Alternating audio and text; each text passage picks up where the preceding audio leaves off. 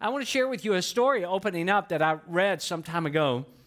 It says, uh, one evening, this was in an Eastern newspaper, by the way. One evening, a woman was driving home when she noticed a huge truck behind her that was driving uncomfortably close. She stepped on the gas to gain some distance from the truck, but when she did speed up, the truck did as well. The faster that she drove, the faster the truck did. Now very scared, she exited the freeway, but the trucker stayed with her. The woman then turned up a main street, hoping to lose her pursuer in traffic, but the truck ran a red light and continued the chase. Reaching the point of sheer panic, the woman whipped her car into a service station, bolted out of her, out of her car, screaming for help. The truck driver sprang from his truck and ran toward her car, but then he yanked the back door open. The driver pulled out a man that was hidden in her back seat. The woman, as the story goes, was running from the wrong person. All of us would understand why she would be so frightened with the pursuit of the truck. But as it turned out, the woman was actually running from the wrong person. From his high vantage point, the truck driver had spotted a would-be rapist in the woman's car. The chase was not his effort to harm her, but actually save her, even at the cost of his own safety. And when I read that story, I think so often that uh, people... Uh, have a tendency to run from God. People have a tendency to run to run from the wrong person. When God is in pursuit of our lives, which God always is, by the way, He is doing so. When God is pursuing you, when God is chasing me down, you down, our family members, our friends down, He is chasing us down, not to harm us, but to help us. He's trying to save us. He's trying to work powerfully in our life. He's... Uh, He, he's got a good plan for our life, and I'm going to get into that in just a moment. But a lot of people run from God for a lot of different reasons. Some people run from God for this reason. They feel like, okay, if I really turn my life over to God completely, here's what's going to happen. All the fun things that I do, whatever those fun things are, once I turn my life over to God fully, then I'm no, no longer going to be able to enjoy those fun things anymore. Or somebody says something like this, like if I fully surrender, like I go all out hardcore for God, if I'm just like all in for God, then it's probably going to turn me into some kind of religious weirdo. And, and people think that way. But by the way, and this is just a footnote, um, do I know Christian people that are strange, that are weird? Absolutely, but becoming a Christian is not the thing that made them weird. They were weird before they became a Christian. They're just weird since they became a Christian. So it's not like Christianity caused them to weird. They were already weird. Or some people feel like, well, you know what? Uh, God may force me into do something that doesn't really fit the person that I am, and I really like the path that I'm on. But hopefully by the time we get to the end of this talk this morning, you're going to have a better sense as to that is not how it works. And as you already see on the screen today, we're starting a brand new series, by the way, in a couple of weeks. But what I want to talk to you in sort of a standalone talk today is about how do you find fulfillment in your life. And I'm going to encourage you to stay uh, very much alert, lean in, because at some point during this talk, God's going to whisper something to you about your own life personally. And this is what I've been praying for a lot leading up to today, that uh, in each of our lives that we would just change in some way, that there would be some part of us that unless you're Jesus Junior, and I don't think any of you are, I know I'm not, then all of us could stand a change in some area of our life. Some of those are going to be small changes. Some of them are going to be like gargantuan, mammoth kinds of changes. But uh, I want to start by drawing your attention uh, to a couple of verses here. We're going to hang out in the Psalms uh, today, by the way. But I want you to look at these two verses right up here on the screen. Uh, it's actually more than two, but I want you to look at these verses. For you created my inmost being. This is a conversation to God, with God. For you created my inmost being. You knit me together in my mother's womb. I praise you because I'm fearfully and wonderfully made. Your works are wonderful. I know that full well. My frame was not hidden from you when I was made in a secret place, when I was woven together in the depths of the earth. Your eyes saw my unformed body, which, by the way, uh, as a church, we believe uh, we're pro-life. I personally am pro-life for this very reason, that our life actually starts before our birth. Uh, in the depths of the earth, your eyes saw my unformed body, even before I was born. All the days ordained for me were written in your book. Think about that. God has written your story before you were even born. Uh, for me, were written in your book before one of them came to be. So I want to give you some thoughts, and maybe you'll take out uh, your tablet, your phone, and I want to give you some things to think about. I'm going to walk you through three things this morning uh, out of what we're looking at right here. Uh, first of all, this is what, from what we just read on the screen, what we just saw, this is the first reality that you and I can know and grasp. It is this, that our life has dignity and value because we were created by God.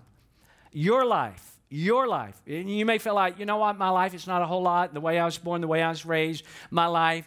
Even uh, even earlier, some of you wanted to engage in worship, but you couldn't fully bring yourself to worship because you just carry around maybe some guilt or shame and like, how can I worship God when I know that I've got this going on in my life, in my world, and I'm trying to work through this, and I've got this problem, or I've got this habit. How can I freely worship God? Isn't that hypocritical? And that's a whole nother story. Uh, by the way, I think we worship God where we're at, and we thank God and praise God that God is growing us and helping us and delivering us, whatever, whatever is going on in, in our lives. But uh, God, because He has created this, it brings this enormous amount of value and worth and dignity to our life. And and our lives are not an accident. Some of you may say, well, that's that may be so for you, but that's not the way it was for me. But again, I want to back up. And many of you have heard me say this or something similar to this. Even if the circumstances surrounding your mother's pregnancy were accidental, from God's vantage point, you are not an accident. Accident. In fact, from God's vantage point, you are the product of divine intentionality.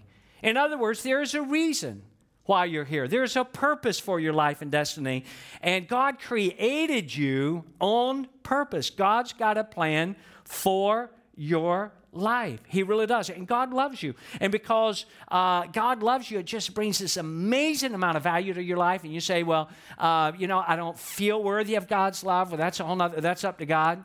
Um, and you may feel like, well, you know, I can't be loved by God because of the way that, you know, again, my past or my current life is. And the fact of the matter is, and you've heard me say this, you can't do anything to make God love you anymore, and you can't do anything to cause God to love you less than what God already loves you. And so God loves you, whether you feel like you deserve God's love or not. And God loves you, and you don't earn God's love. God loved us long before, uh, you know, we were ever born, while we were in our mother's womb, long before we ever became a follower of His Son, Jesus. And And so our life takes on value and dignity uh, because God created us. And when God created us, how many of you know that God created us with this enormous amount of complexity? Now, how many of you know that? How, let me ask you this question. It's not a trick question, but how many of you, how many of you are, are you're married? You're married. Just wave your hand at me like this. Uh, you're married. How many of you have, have figured out in the context of relationships that people are created with great complexity? Isn't that true? And that's all I'm going to say about that.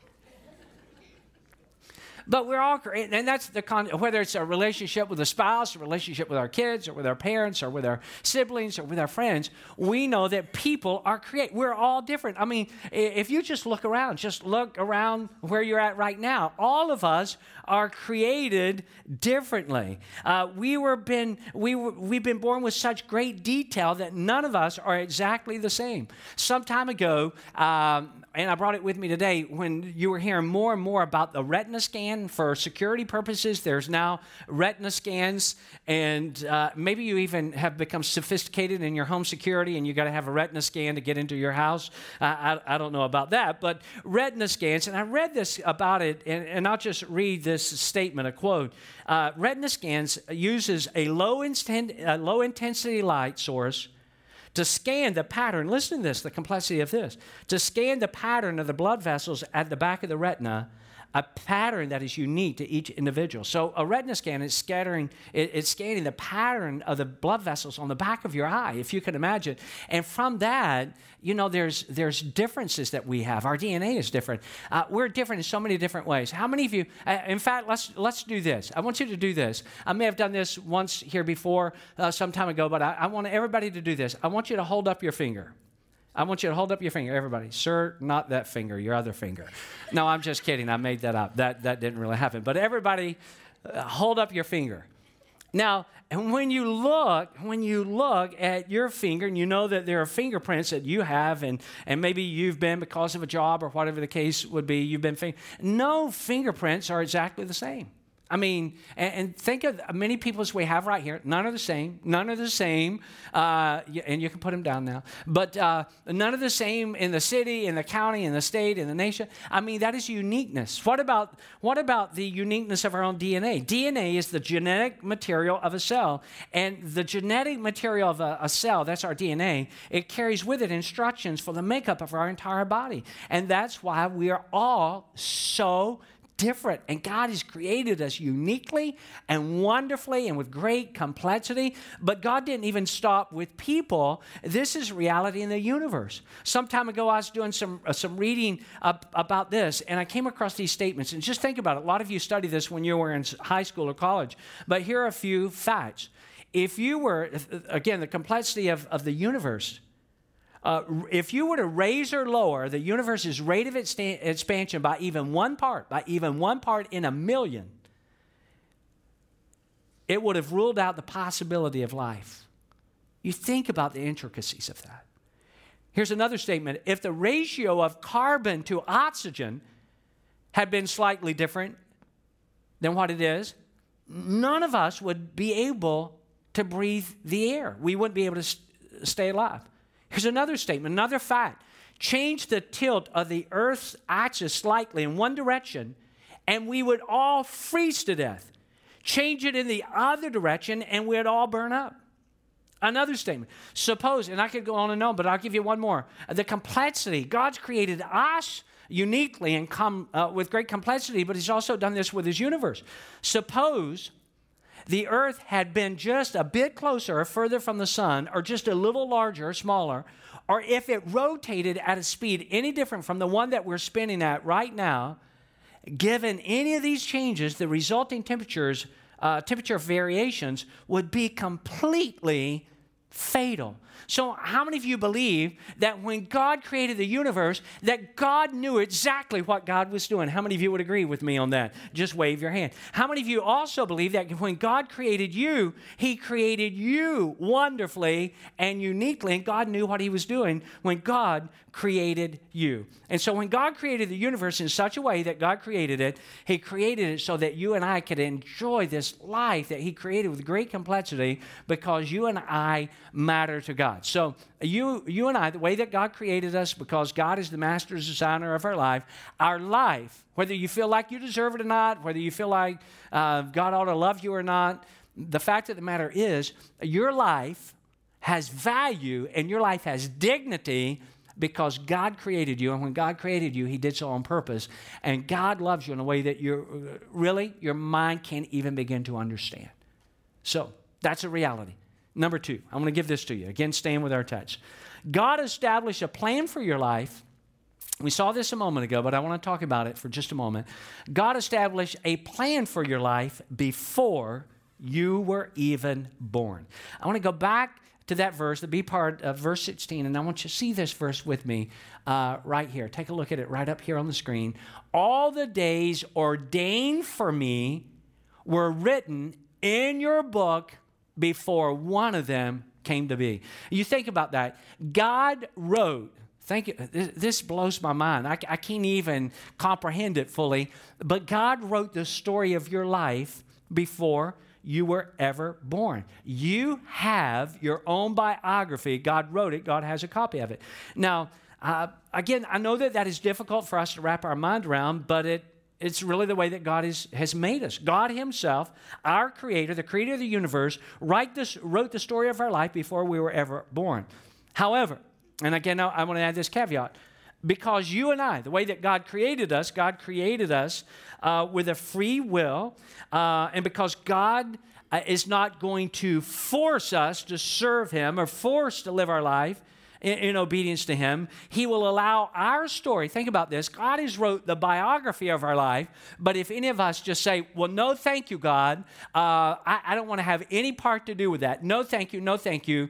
Then what was intended to be God's biography of our life becomes our own personal autobiography. We start writing the story of our life. We're like, God, thanks, but no thanks. Please listen. God has a great plan for your life, but God is not going, I want to be clear about this, God has a great plan for your life, but He is not going to demand that you follow it. God is not going to override your will or my will.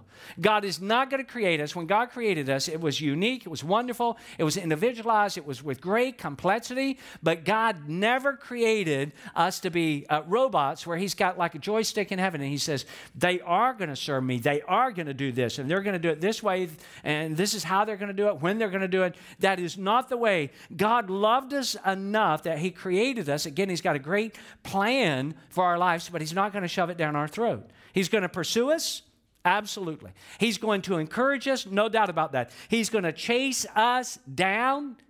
He's definitely going to do that. But we have been granted the privilege to write, when you think about it, our own script, to direct our own act, and to formulate our own decisions. And I want you to stay with me on this for just a moment. Because God, and we can get confused about it, and I don't have time to get into it too deeply, but a lot of times we, we try to reconcile, well, if God is omniscient, which he is, if God is omniscient means that God knows everything.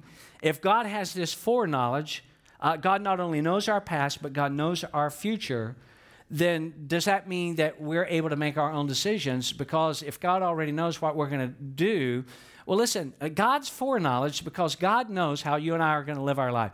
He knows how he created us. And I'll get into something in just a moment if you'll hang with me.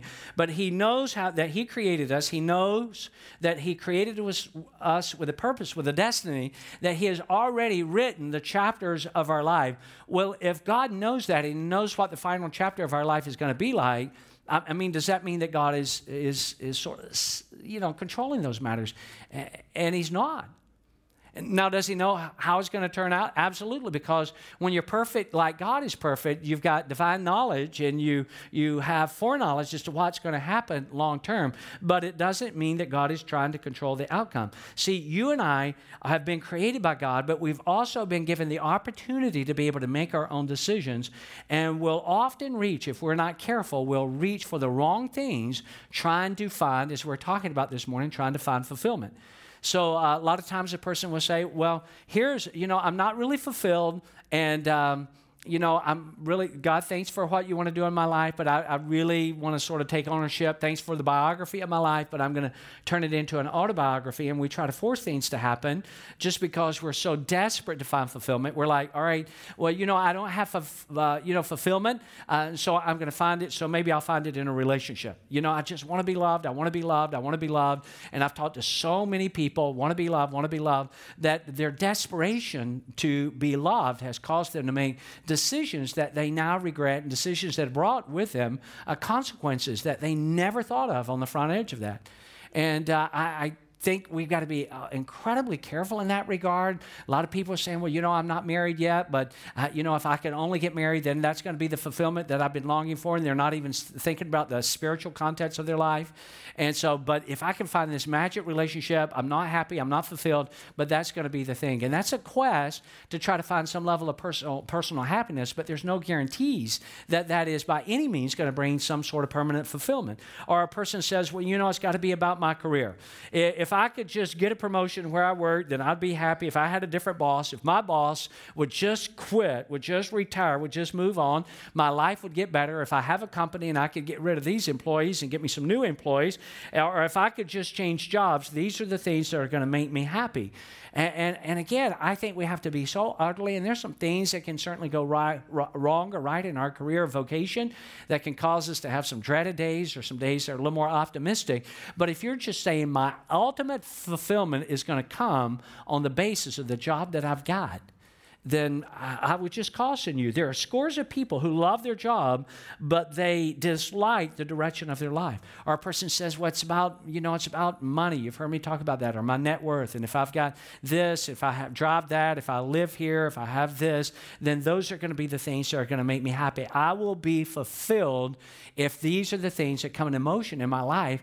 And, and again, God says, I love you. I created you. I've got a great plan uh, for your life. If you will trust me, I'm going to give you some direction and, and guidance. And that's a whole nother talk I'm going to be talking about in the future. If you'll trust me, I'm going to give you some guidance and direction in your life. But don't take the biography that I've written for you and turn it into an autobiography so that out of desperation, you just start making some, some foolish decisions. some decisions that can, unfortunately, bring with it uh, consequences. I want you to look at this verse right up here. Uh, it's the Proverbs, and I want you to look at it. Hope deferred makes the heart sick, but a longing fulfilled, and this is doing it God's way, a longing fulfilled, finding God's purpose and destiny, following God's plan for our life, living our life in, in obedience to God, a longing fulfilled is a tree of life. I, I like this statement. This is from John Ortberg. I can't even remember what book he, he wrote, but this is what he says. He said, sometimes, it's a great statement, by the way,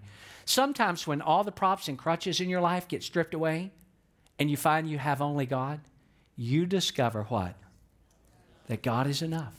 That God is enough. You don't have to have, uh, you know, this magic relationship in order to be fulfilled, that you find fulfillment. And how many of you know if you're fulfilled before you get married, it's only going to bring positive things into that marriage or into that relationship. Uh, if you're saying, well, it's not my job. I want to have a job that I enjoy. I don't want to hate and despise my job. I want to be aligned with, you know, what's God's intended purpose for my life. And that's a whole, again, a whole nother talk. But I'm not looking, I'm not looking uh, to things or, or things that I've got to pursue or make happen or, or control in order to find fulfillment. It all, at the end of the day, begins with God.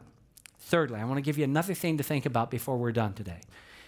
It's important to know and remember that God not only wants to bring us fulfillment in this life, which he does because he loves us, but he also wants to lead us, and this is out of that same uh, psalm, he also wants to lead us into eternity. Now, how do we know that? Look at these next two verses. This is still Psalm one thirty-nine. Look at these two verses with me. Search me, O God, and know my heart. Test me and know my anxious thoughts. See if there is any offensive way in me. And then I want you to read this last portion. Everybody, read it with me.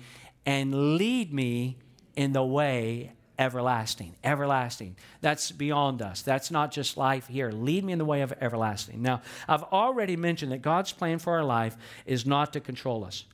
We also need to realize that there are many things that we do not have control over.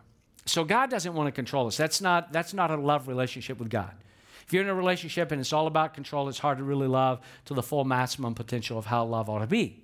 And God's, uh, God just wants to be loved, not because he's controlling us, loving him. God just wants us to, to love him in return.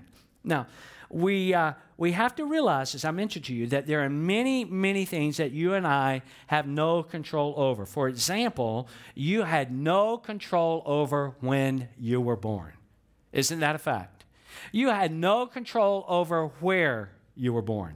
I know all of you wanted to be born on the doorsteps of Sanford Stadium in Athens, Georgia, but it just didn't happen that way, all right? I know that.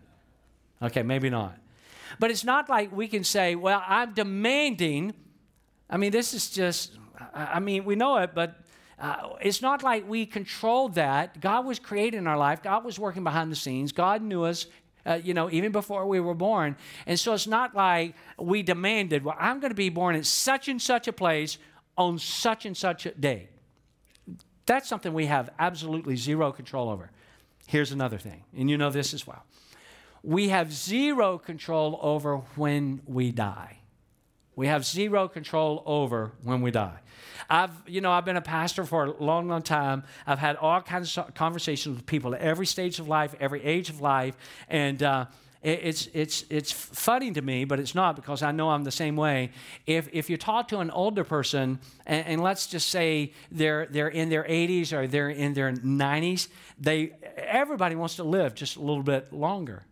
I mean, you talk to somebody that's in their nineties, and you're like, you know, they're like, hey, you know, I want to be around to see this, and uh, and we don't control when we die. Now, most everybody that I know wants to live to be at at least one hundred. You know, most everybody I've talked to. Uh, or, or, and again, I'm being a little facetious there, and and I want to live a long time. And you ever have this thought? You ever have this thought, and I'm digressing, this is really chasing rabbit, but let me go with it for just a moment. You ever have this thought, and uh, what's going to give out first, my mind or my body? Do you ever have that thought? What's going to give out first, my mind or my body?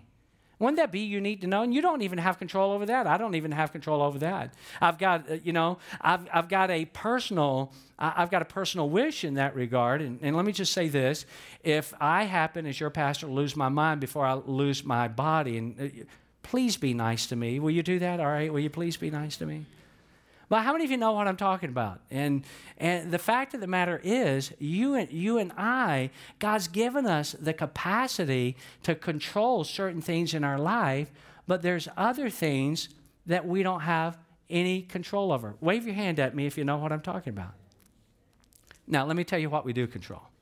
All right, bringing it back to where we're at. What you and I do have control over is how we live our life. Is that a fact? That's a fact. You and I have control over how we live our life. How are we living this one and only life? And again, God's, God's got this great plan for us. And uh, God says, I want to lead you. I've got a purpose for you. I know the beginning chapter of your life. And by the way, I've written the beginning chapters of your life, but I also know how it's all going to end. And so uh, God just sort of puts it back on us because, again, God's not demanding that we serve him. God's not demanding that we, you know, have to love him in return. God just says, here's, here's what I want you to do. I want you to live in obedience to me. I, I know my plan for your life, and I'd love it if you would follow my plan for your life, but you can go any direction that you want to go with it. And, and we say, well, God, here's what I, here's what I want to do. God, I want to live my life in a way that is going to be pleasing to you. God, I want to live my life in a way that is going to be honoring to you. I want to live my life in a way, God, you know, not for me. And how many of you know that if you and I live our life in a way that is going to please and going to honor God, a way that is going to please and honor God, then the fact of the matter is, because God's got a good plan for our life, and if we live our life according to God's plan, according to God's will, the way that God wants us to live our life, how many of you know it is going to bring us the fulfillment that we're actually longing for? It's going to bring, bring us the hope and the joy that we're actually longing for. Would you agree with this? Now, I, I want to close because I'm uh, about out of time, but I want to close with a story. And if you know me any length of time at all, I, I love to read. I mentioned that last week. But uh, my favorite story that I, it's got to be in the top three that I've ever read in my life. I read in a book Uh, several years ago, and I've told this story. If you've been around me for some time or you've been here at Lakeside, you've heard me tell this story before.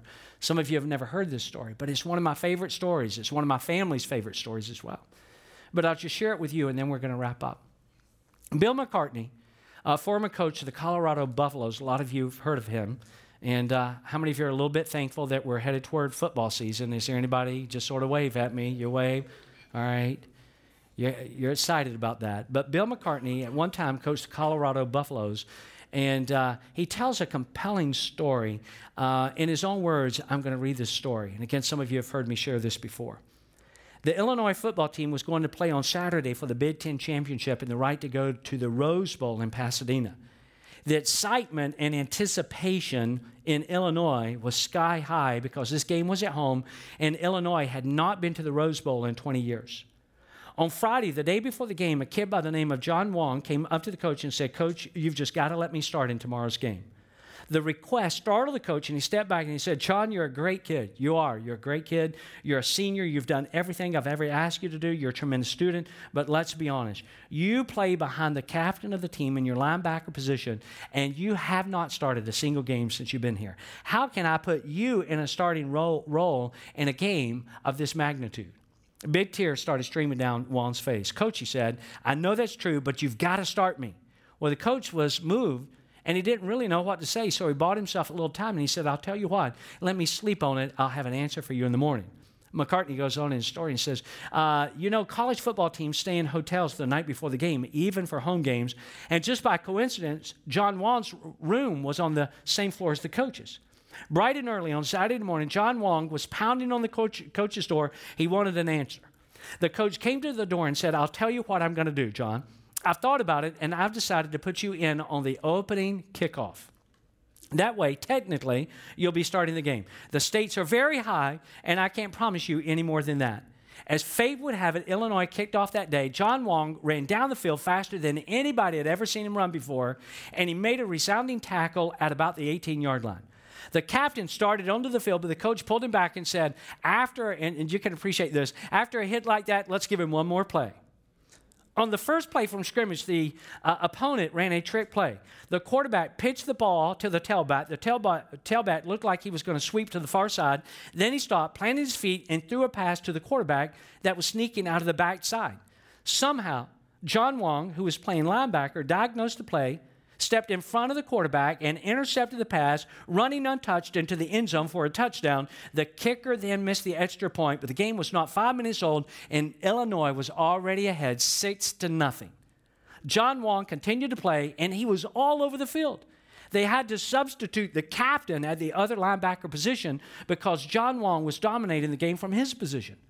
The six to nothing score, remember the kicker missed the extra point, held up throughout the entire game. Then the game was in the very last minute. The opponent had the ball and time for one more play. The quarterback sent his fastest receiver down the sideline, sideline and threw the ball as far as he could, hoping for a last-minute miracle. Wong retreated from his linebacker position, flicked the ball, and it fell harmlessly to the ground. And uh, Bill McCartney, when he wrote about this story, he said the place went absolutely wild. It erupted the entire stadium. Illinois was going to the Rose Bowl. The coach was carried off the field, and he's got into the locker room. He looked over, and in the corner, all by himself, was John Wong, and he was crying like a baby. The coach walked over and said, "John, what's the matter? You almost single-handedly won the game. No one has ever seen you play like that before. John, what was going on out there?" It took him a while, but he finally gained his composure. And he said, "Coach, you know that my daddy is blind, right?" "Of course I do," said the coach. "Many times your friends have wheeled him out onto the practice field so he could listen to us practice." "Well," said John Wong, "my dad died Thursday night, and I figure this is the first time he's ever had the chance to see me play." John Wong, when he wrapped up the story, he said this, and this is a great statement. John Wong was playing his game for an audience of one, and it made all the difference in the world. Now listen, we're going to close. You and I have life. And it may not be a perfect life because none of us has a perfect life and everybody's got problems. How many of you can attest to that? Anybody's got problems here? In, in fact, it's not that we have a problem. How many of you know? Well, maybe I'm just speaking for me. How many of you know we don't just have a problem, we have problems. And none of us have a perfect life. But we have the life that God has given to us, and God created us on purpose, and God loves us. It doesn't matter who you are. It doesn't matter how many problems you have or how the lack of problems you have. God loves you because God created you. He knows every detail of your life. And he's created you on purpose with a plan for your life. And ultimate fulfillment comes in saying, "God, here's what I want to do. I want to live my life for an audience of one. God, I want to live my life for you." And I know it's very tempting to say, "Well, you know what? God isn't moving fast enough, or he's not doing it my way, so I'm going to help God." Has anybody besides me ever tried to help God out before? And God doesn't need our help. He's just looking for our obedience. He says, "I've got a good plan. Will you follow my plan?" And if we follow God's plan, if we allow God to write the biography of our life and not it be an autobiography where we say, "God, thanks, but no thanks," then the fact of the matter is you and I will find the fulfillment in this life unlike we could ever make happen on our own. And we will we will assure ourselves of a promised home in heaven with God. Can anybody say amen to that? Amen. Can we give God some big-time praise? Thank you, God. You bow your heads. Everybody close your eyes. If you're here today and you just say, "You know what? I need to follow God's plan, God's plan. I need to follow." A lot of times it's not, do we know God's plan or not? It's like, are we going to follow God's plan? Many times we know it. Are we willing to follow it? Are we willing to live our life as an audience, for an audience of one? Are we willing to do it God's way and not our way? If you're a Christian here today and you just say, "You know what? I know that God wants me to do better in this area of my life. I know that God wants me to make change." And for some of you, it may be a big change. For others of you, it may be smaller, incremental changes. But how many of you know that God's got a plan for your life, and there's some areas that you could get better in it that follows God's plan? If you're a Christian and that's you, just while your head's still bowed, just wave your hand up like this. Just, yeah, yeah, yeah, yeah, yeah. If you're here today and you just say, "You know, uh, Jeff, I'm not a Christian yet. I'm not a Christian. but you've given me some things to think about today. And now I realize that God has created my life, and my life is not an accident. And when I come to my life, the end of my life here on earth, it's not really the end of me. I'm going to have eternity with God in heaven. I'm going to live forever in heaven with God, and uh, if I've committed my life to Jesus. And you can do that right here, right now. You can't just say, well, I hope it all turns out in the end. That's a risky, risky, risky way to live your life. In fact, if you just say, I'm going to ignore God and hope that everything turns out, that is just utter foolishness. All of us, we need God in our life. And God created you to love you. God created you to be in relationship with Him. And so if you're not a Christian yet, and you may not even know the journey that's going to take Uh, that journey's going to take you on. There's an element of excitement even about that. Where's God going to lead me? Where's God going to take me? If He's created my life, if He's got a plan for me, how can I know His plan? How can I do it God's way? Because my way's not really working out too good. If you're not a Christian, but you want to become one today, would you just, nobody's looking around, even when you raise your hand, don't look up, but you put your hand straight up in the air and you say, I'm not a Christian yet. I am not. I am not. I'm a good person. I'm a good person, but I'm not a Christian yet, and you want to become a Christian, would you just stick your hand straight up in the air? Just put it right up in the air right now. Let me just pray for you right there. Thank you so much. Father, right now, I just want to agree with those who are saying in their heart and their mind right now, they're praying this heart and this prayer in their heart or their mind right now, dear Jesus, come into my life. I want to live for you. God, I know that you gave me the life that I have. I know that you've got a good plan for my life. I know that my life matters because you love me. I know that my life has purpose because you created me. And I want to give my life to you. I don't even know where that's going to take me, but I'm going to trust you. So Jesus, I receive you into my life as the Savior and the leader, the Lord of my life. Teach me, lead me, guide me, show me where you want me to go. From chapter to chapter in my life, Lord, I'm willing to live my life for an audience of one. And we pray it in Jesus' name. And everybody said, amen. Have an awesome, awesome week, everybody. I love you. Have a great week. I'll see you right back here on Sunday.